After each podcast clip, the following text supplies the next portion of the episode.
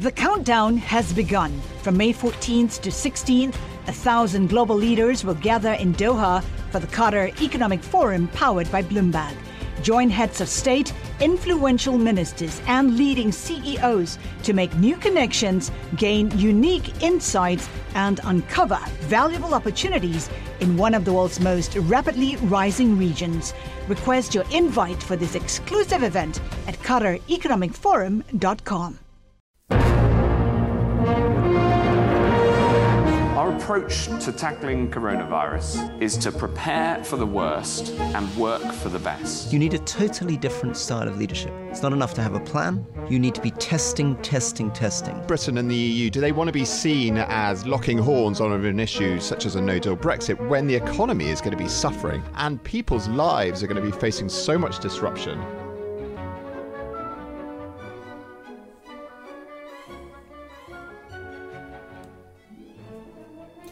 Hello, listening to Bloomberg Westminster, your daily guide to British politics. I'm Sebastian Salek.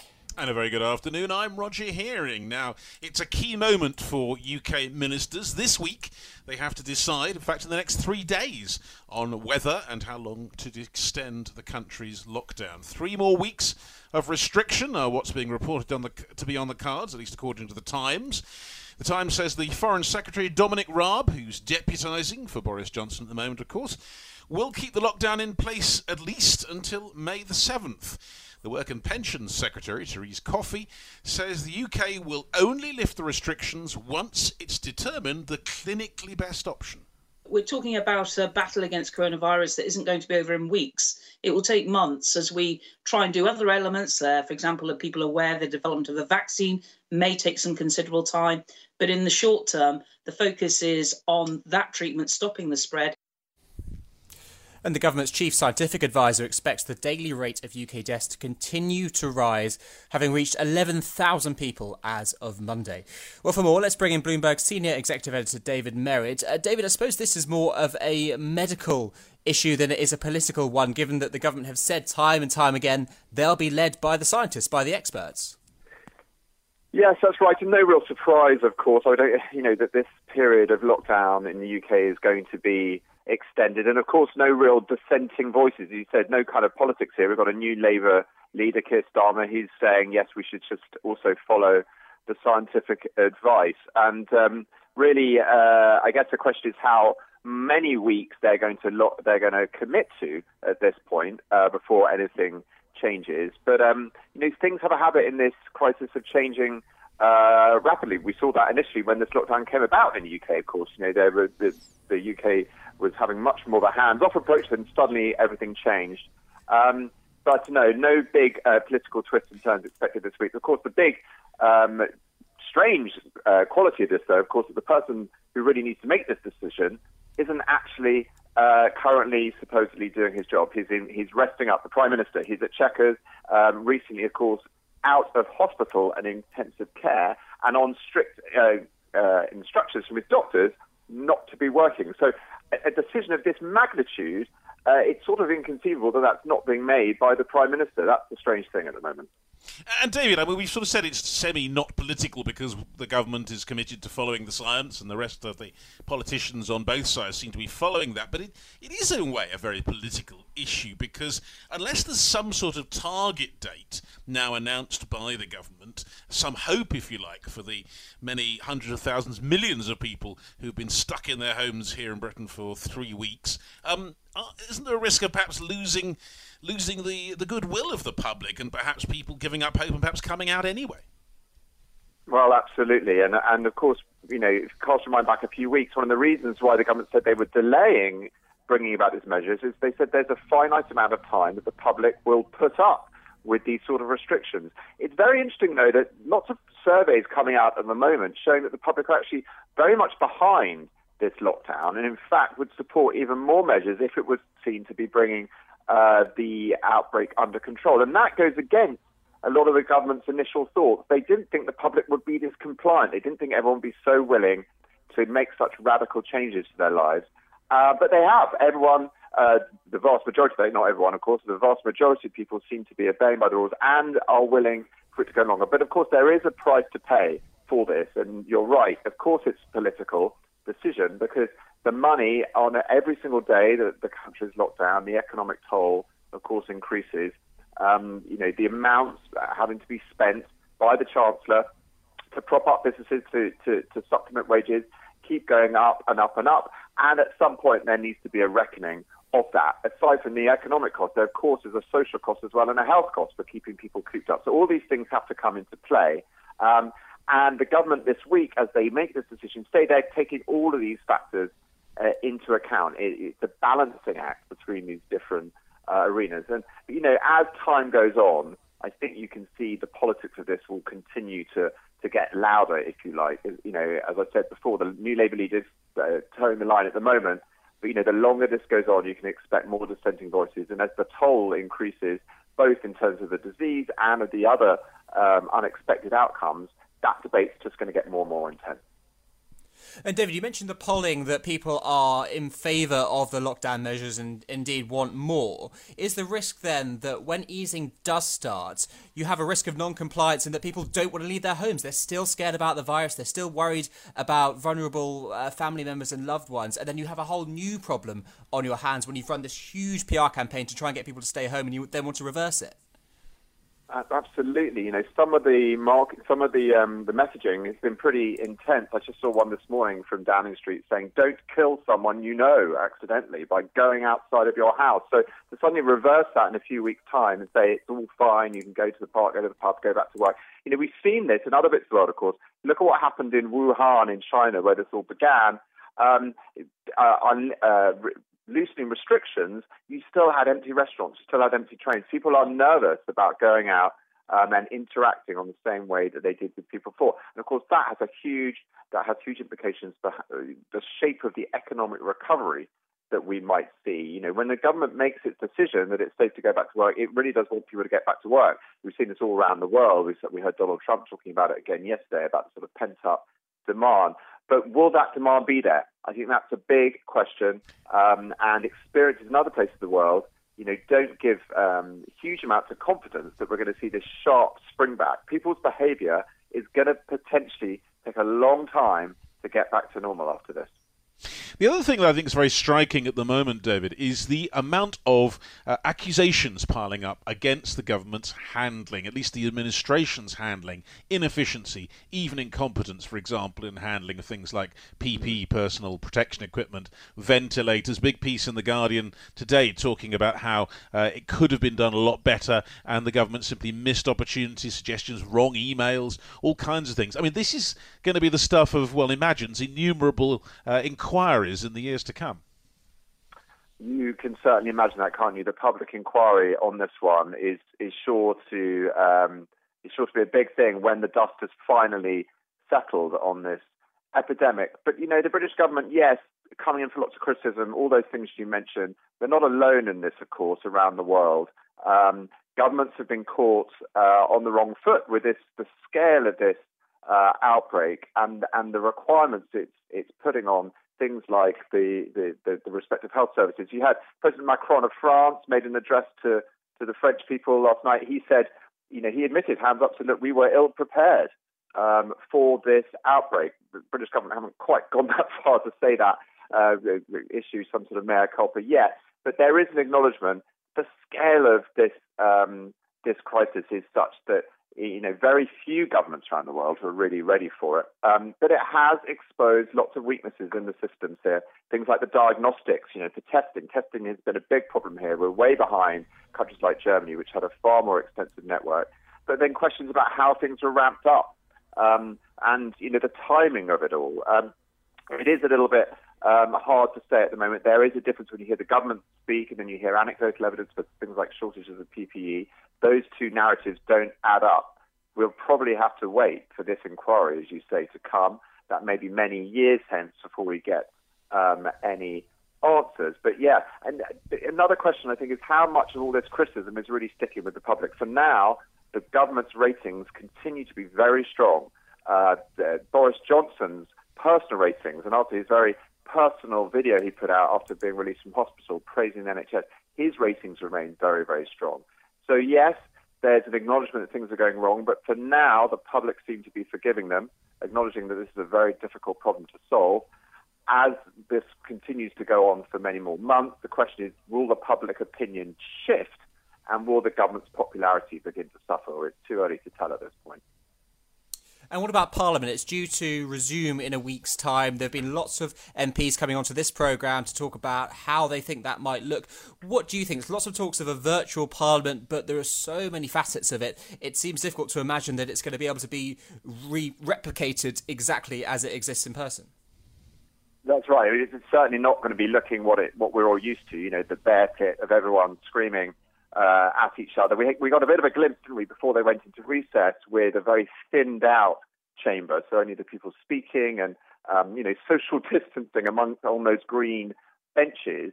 So, um, but I think what we're going to see is something even more extreme than that. They're talking about having people coming by video link uh, to ask questions, maybe only having the key front bench people in the room, in the chamber there, um, to lay out measures. But it's this balancing act between keeping everyone safe and preventing Parliament being a, um, a hotspot for spreading the disease, but also, you know, the desire amongst other parliamentarians to hold the government to account, to ask these difficult questions. That's what Parliament is for. Um, and in a time of national emergency like now, um, that becomes more and more important. And I think lots of MPs are very keen to do that. Many of them, I think, of course, uh, the government have had have had the disease already. So Mr. Johnson shouldn't be too worried about standing up, presumably in Parliament from, from here on in. The countdown has begun. From May 14th to 16th, a thousand global leaders will gather in Doha for the Qatar Economic Forum powered by Bloomberg. Join heads of state, influential ministers, and leading CEOs to make new connections, gain unique insights, and uncover valuable opportunities in one of the world's most rapidly rising regions. Request your invite for this exclusive event at QatarEconomicForum.com.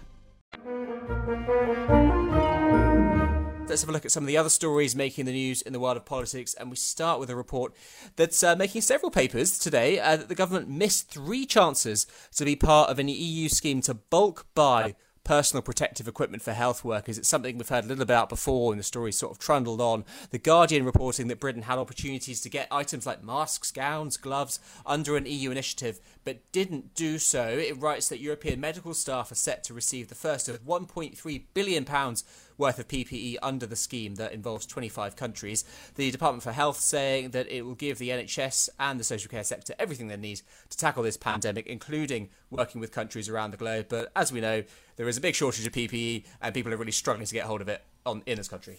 And of course, that buys straight back into the Europe issue, which we'd kind of forgotten about for a while. But meanwhile, the care home situation seems to be very worrying indeed. Official the official death toll has been criticised uh, in the coronavirus for only covering people who die in hospital, but not those in care homes or indeed in their own houses. Comes after the government confirmed there had been virus outbreaks at more than 2,000 care homes in England, and the figures have prompted the charity Age UK to claim that virus is running wild in care homes for the elderly. The director Caroline Abrahams told the BBC, "quote The current figures are airbrushing older people out like they don't matter." Mm, yeah, we saw the uh, figures rise tenfold in a week, according to the new data. Uh, and then we got optimism draining away in the financial sector, as you might expect. There's a survey by the Confederation of British Industries that shows that financial firms expect demand profitability and employment to decline sharply in the coming months. It also found the biggest rise in the value of non performing loans since 2009, so a big knock on effect when that sort of thing happens, lots of people affected. The Bank of England saying uh, last week that the coronavirus outbreak hasn't harmed the core of Britain's banking system, but it's due to publish an extra health check on the financial system that's coming on May the 7th, so a little while off still.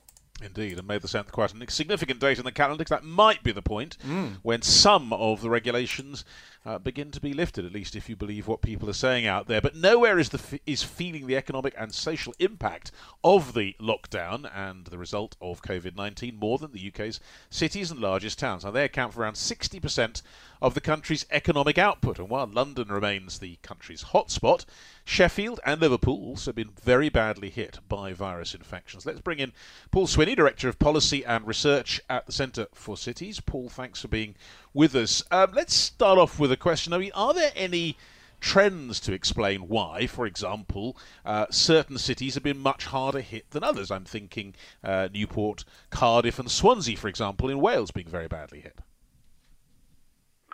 It's difficult to tell at the moment why exactly that's the case. I think we know why London has had or sort of both high numbers of, of people infected, but also appears to be sort of ahead of the curve compared to other places, and that's because it's a successful place, international city, many people coming in and out, and you know, it means it's very susceptible in terms of um, in terms of then sort of bringing the, the disease in and then seeing it spread as well, particularly given that so many people use public transport too. In other places, I think partly it might be down to um, down to them testing more than perhaps is, is going on in other places. That certainly is a reason that's been put forward as to why Sheffield's figures are so high, because actually they're just really good at testing people. However, we haven't actually got the data to be able to verify that, because data at a, local level in terms of how many tests have been done isn't being released. So I think we are still very unclear as to why the virus has spread in the way that it has done. Can we draw any conclusions from factors like density, population density, or average ages? I'm just looking at places like Newport, Cardiff, and Swansea from all the data that you've collated to be the hardest hit. Uh, and it's sort of su- surprising that you're getting these clusters in South Wales, for example, and then you've got places like Peterborough and Hull that are relatively unscathed. So density is um, is definitely got something to do with it, and I think that's why uh, why London has been hit so hard, or indeed why, say, Cardiff or Newport has probably been hit harder than, say, some of the, the more rural areas of, of, Wales, because you've just got that great interaction with people, and so the, the chances of increasing the of, of the spread or of, of, the disease spreading therefore increases.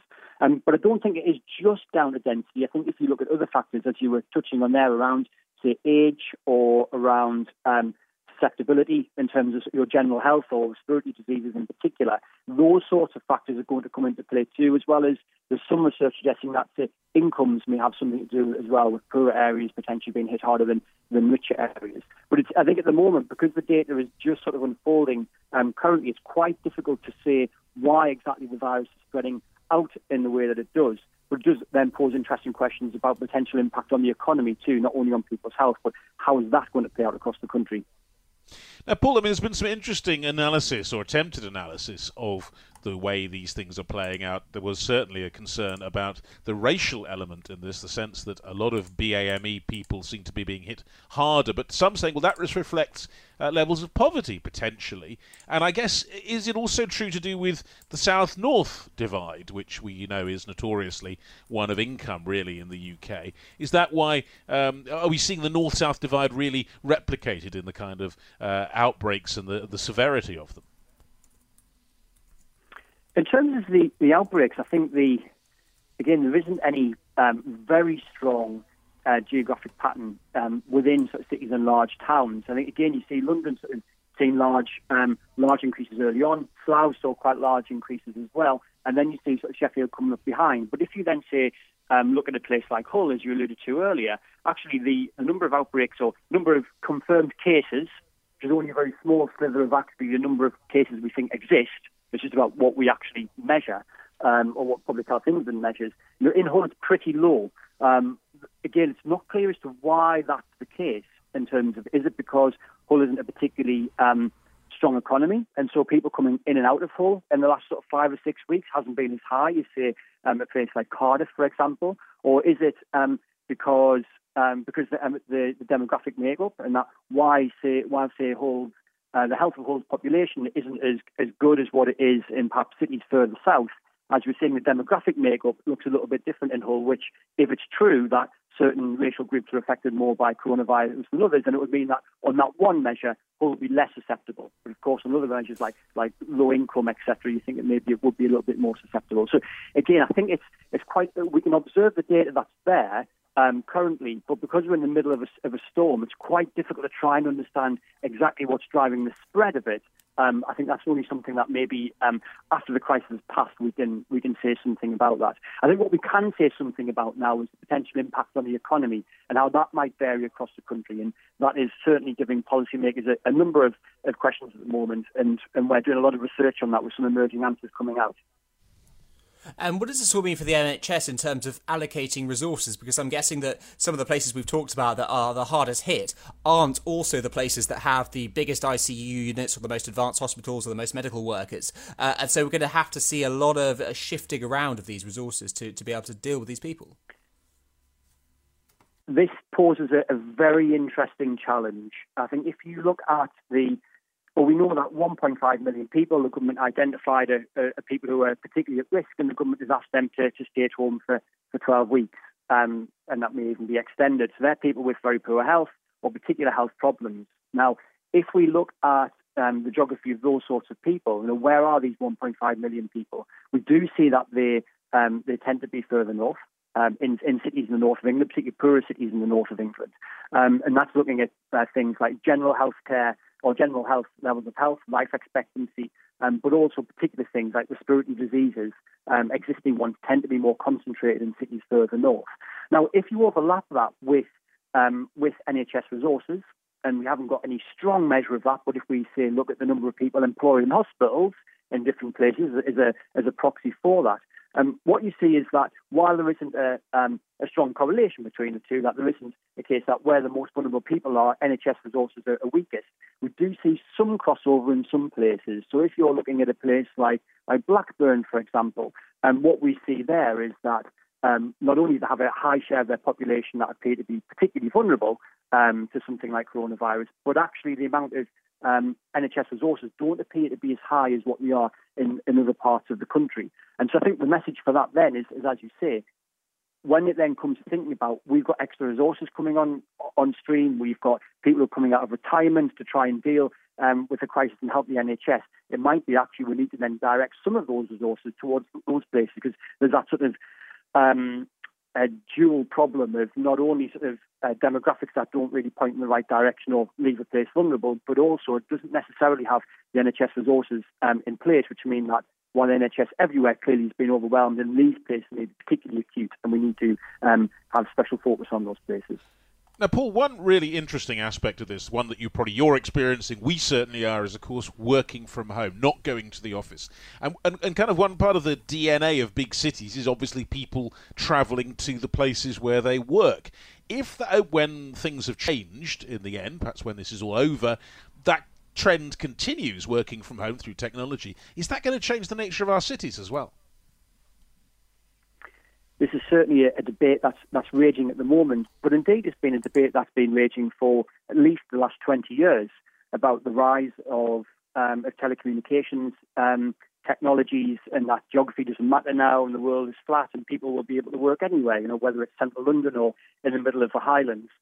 I think clearly in a crisis like this, people get to are forced to try new things in terms of using the technologies I'm sure we're all using at the moment. And it gives you a slightly different perspective on how you might be able to go about doing your job.